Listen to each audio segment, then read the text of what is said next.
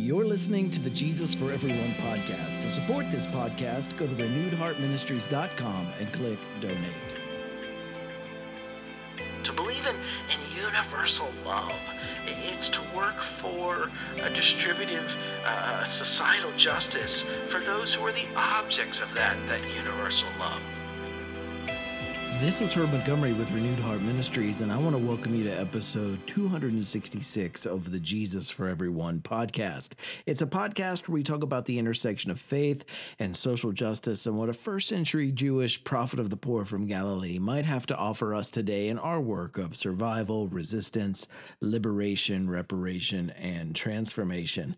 Our feature text this week is Luke 11:42. Woe to you Pharisees, because you give God a tenth of your mint and rue and all other kinds of garden herbs, but you neglect justice and the love of God. And that's our title for this week Justice and the Love of God.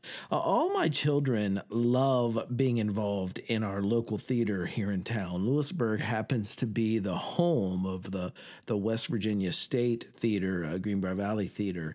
And a few years ago, my elder daughter, she auditioned for the high school musical that year, and she was she was cast as Gertrude McFuzz in Seussical, and it's it's an adorable uh, retelling of Seuss's most popular tales. And as a result, our, son, who was five or six years old at the time, he took up reading many Dr. Seuss books, and and Horton Hears a Who is the one that became his favorite. Now, in this story, for those of you who aren't familiar familiar with it. Horton the elephant hears a, a call for help coming from a, a, a, speck of dust, and and and he he ends up enduring uh, much derision from his neighbors as a result of of uh, uh, hearing something that they can't hear, and and he chooses to respond. He eventually learns that the the call for help that he's hearing it's it's coming from a group of small creatures named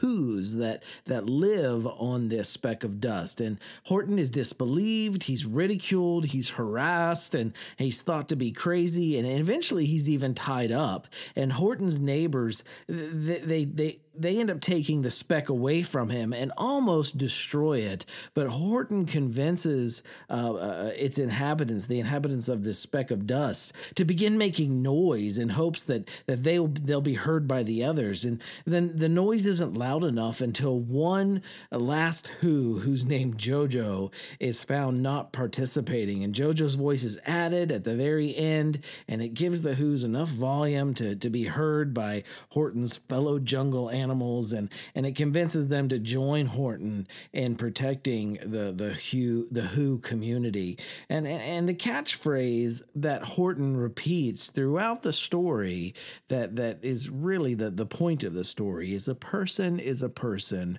no matter how small.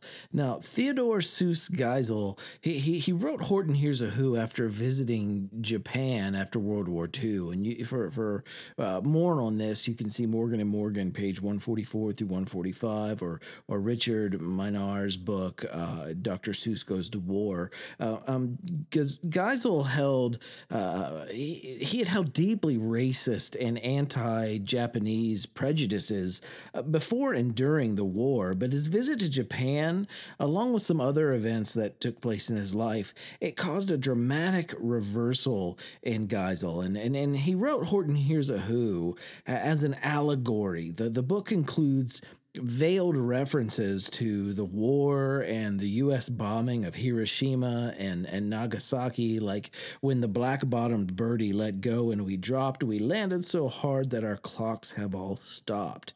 And, and Geisel also, he dedicated Horton Hears a Who to a Japanese friend, um, Nakamura. And he, he commented in interviews afterwards that when, when one considers Japan's size as a, as a country, the theme becomes becomes uh, obvious. A person's a person, no matter how small.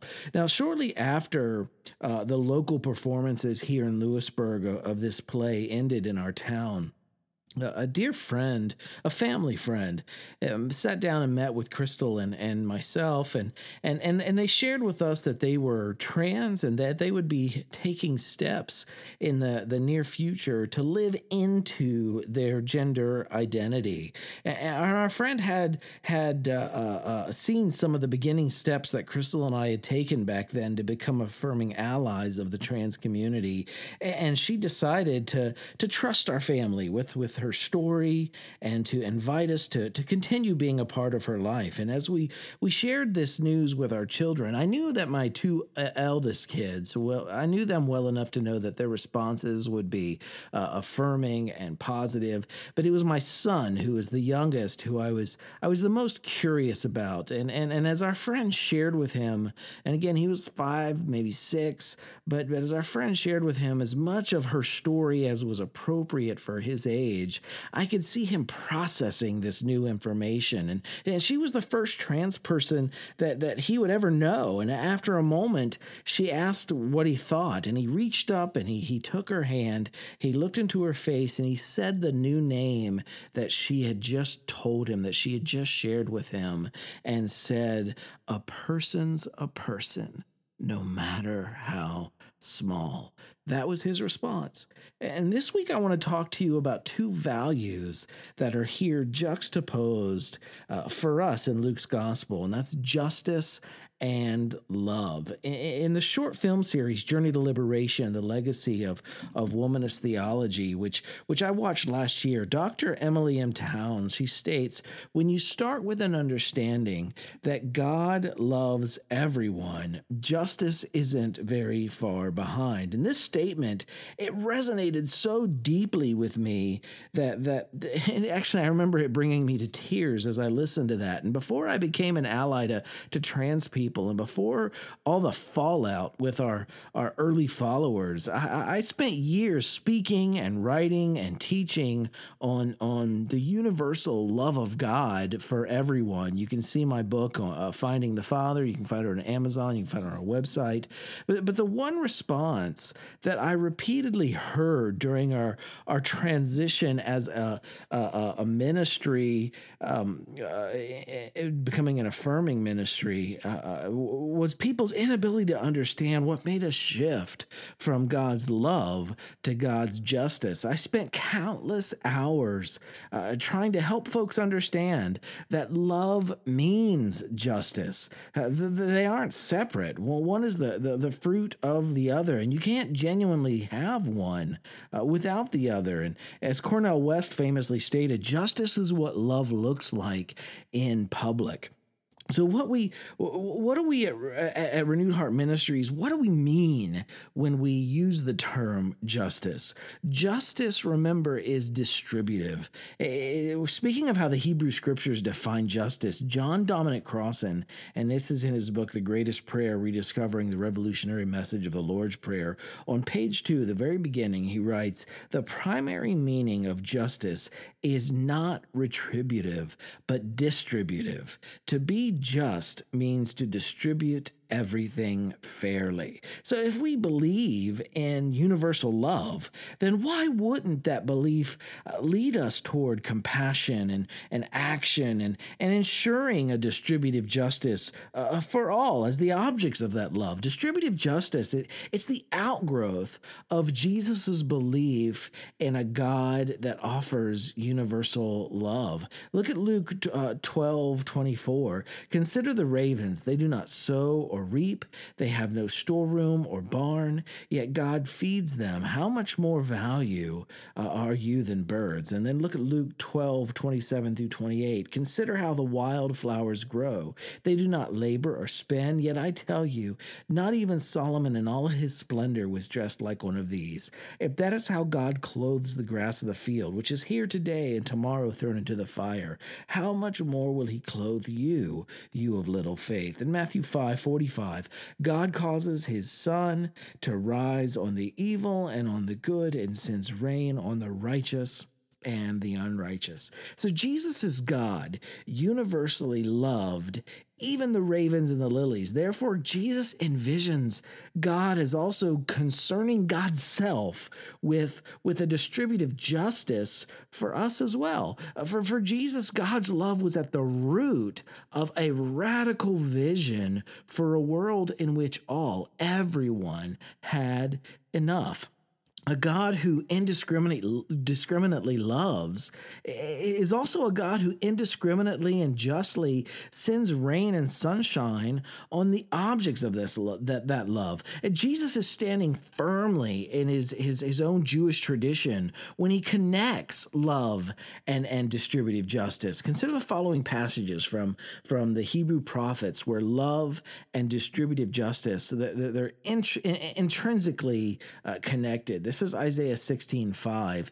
In love, a throne will be established in faithfulness, a man will sit on it, one from the house of David, one who is who in judging seeks justice and speeds the cause of righteousness. Hosea 12, 6 says, But you must return to your God, maintain love and justice. Wait for your God always. And calling for, for distributive justice was it was a way in which the Hebrew prophets they spoke truth to power using this language. In Isaiah 61 verse 8, uh, we read, "For I the Lord love justice. I hate robbery and wrongdoing. In my faithfulness I will reward my people and make an everlasting covenant with them." Amos 5:15, "Hate evil and love good." Maintain justice in the courts. Perhaps the Lord God Almighty will have mercy on the remnant of Joseph. And then Isaiah 117, learn to do right, seek justice. And then he defines that, the very next three words, defend the oppressed. And as we mentioned last week, and in uh, this preoccupation with with distributive justice, that that it's, it's this this preoccupation that defines whether someone in the Hebrew culture actually actually knew uh, the God of the Hebrews. In Jeremiah 22 16, it says, He defended the cause of the poor and the needy, so all went well. Is that not what it means to know me, declares the Lord? To know me means defending the cause of the poor and the needy. Today, we would say the poor, the needy, the vulnerable, those who've been marginalized, those that are exploited or subjugated. Jeremiah states that someone's picture of the divine, it will inevitably work its way out in whether they defend the oppressed and the vulnerable or whether they drive the oppression or the marginalization and or the, the, the exploitation. According to Jeremiah, to know the Hebrew God, to know that God accurately, is to defend the vulnerable. Gustavo Gutierrez, he confirms this interpretation again in his book, A Theology of Liberation, page 134. For the prophets, this demand was inseparable from the denunciation of social injustice and the vigorous assertion that God is known only by doing justice. On page 156, Gutierrez also writes To know God is to work for justice. There is no other path to reach God. The Hebrew text, the, the sacred text of the Hebrews, it's, it's repeatedly, it's saturated with concerns for a societal distributive justice. I'm going to give you a list of texts from Exodus, Leviticus, uh, Deuteronomy, Kings, Nehemiah, Job, Isaiah, Jeremiah. Uh, uh, I'm looking here Ezekiel, Hosea, Amos, uh, uh, uh Micah, um, Habakkuk, and and and then the, the, that tradition in the in the Hebrew scriptures is it's carried on in the more Jewish portions of the New Testament text. Also, you find it in Luke six and Luke twelve and Luke sixteen and Luke eighteen. We find it in the book of James in James chapter two. I want to give you a list of all of these texts in in this week's eSite you can go to renewedheartministries.com and just click on the, the e site there, the article for this week that has the same title as this podcast, and, and you'll you'll see all these passages. But it makes perfect sense then that a Jewish prophet of the poor from Galilee, who in the first century traversed the, the, the region teaching about a God who universally loved ravens, lilies, and all people too, that that, that, that, that teacher would live and teach and minister and protest and be crucified in profound solidarity with those who were suffering from injustice in his own society.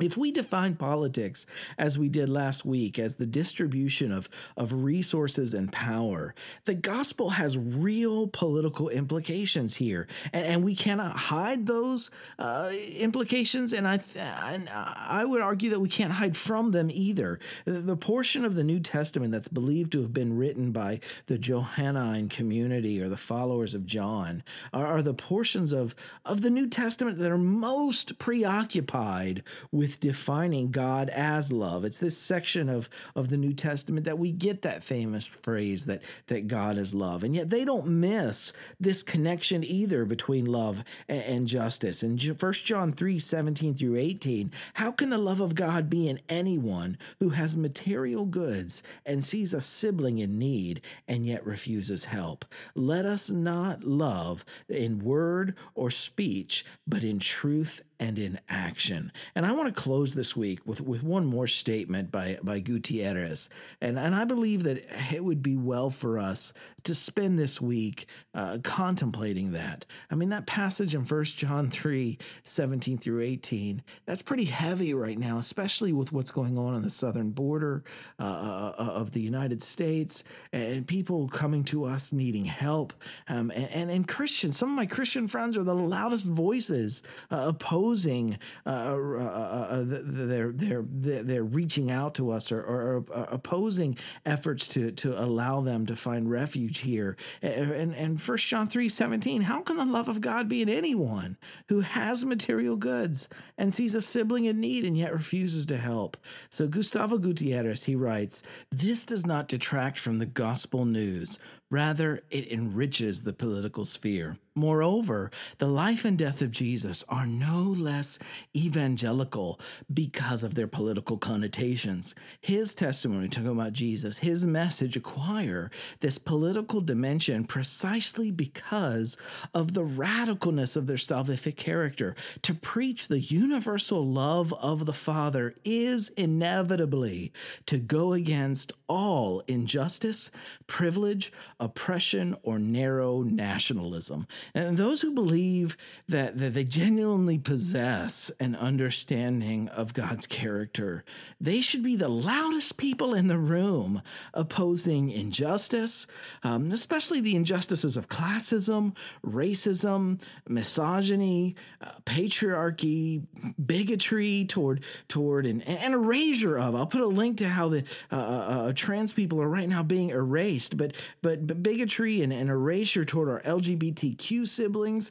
and more, all injustice, all privilege, oppression, and narrow nationalism. To believe in, in universal love, it's to work for a distributive, uh, a societal justice for those who are the objects of that, that universal love. After all, as we talked about in the very beginning, and as my son so eloquently quoted, a person's a person, no matter how small. Luke 11 42 Woe to you, Pharisees, because you give God a tenth of your mint, your rue, and all other kinds of garden herbs, but you neglect justice and the love of God. Heart group application. Last weekend, a deadly mass shooting occurred at the Tree of Life congregation in Pittsburgh, Pennsylvania and 11 people there uh, were killed and, and nine people were injured. The Anti Defamation League has stated that the shooting is uh, the deadliest attack on the Jewish community in the history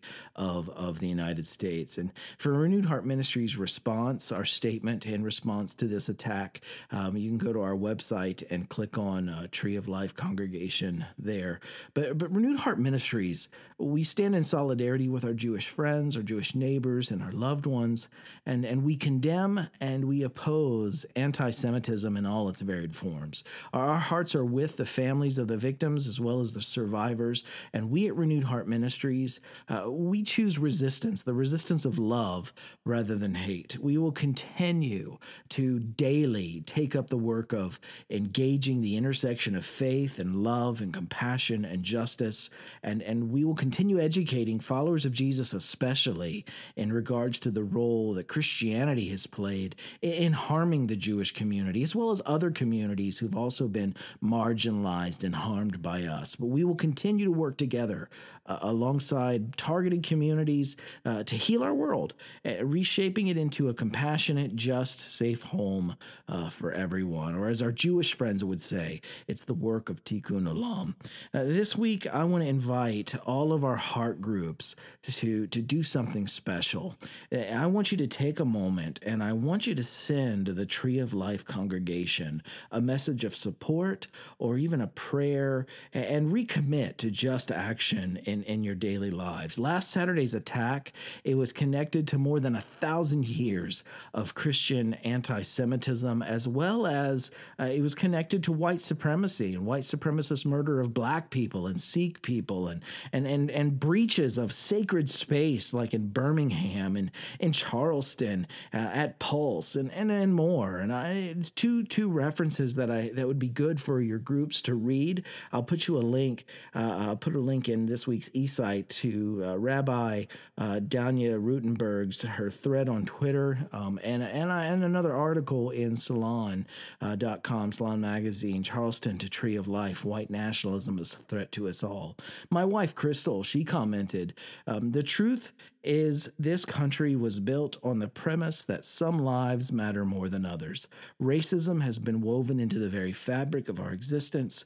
Uh, othering is in our very foundation. We stole this country from its native people and claimed it for our own based on the idea that we were more worthy than they, calling them savages when we murdered and stripped them of everything. We brutally enslaved races of people and claimed we somehow deserved to own and abuse them based on nothing more than the pigment of our skin and the fact that we could overpower them. Now we are shocked when a racist leader barely scratches the surface and all of this vile evil rises to the surface. It has always existed. We have to be honest with our past if we're going to do better in the future. Um, I share that with you because I just think that is one of the most profound things my wife has ever written take a moment this weekend and and as a heart group i want you to uh, i want you to send this congregation a message of love and solidarity through this link. I'll give you a link. It's in solidarity with the tree of life. We pray and we pledge. I'll put a link in this week's e-site for that. And this project that i'm linking you to was created by auburn seminary senior fellows and a, a friend of mine who works at auburn seminary along with her colleagues. They'll be collecting and delivering all of these prayers prayers and these notes of, of support. Wherever you are this week, thanks for checking in with us. Keep living in love, in compassion, in action, and in justice. Another world is possible. I love each one of you dearly. I'll see you next week.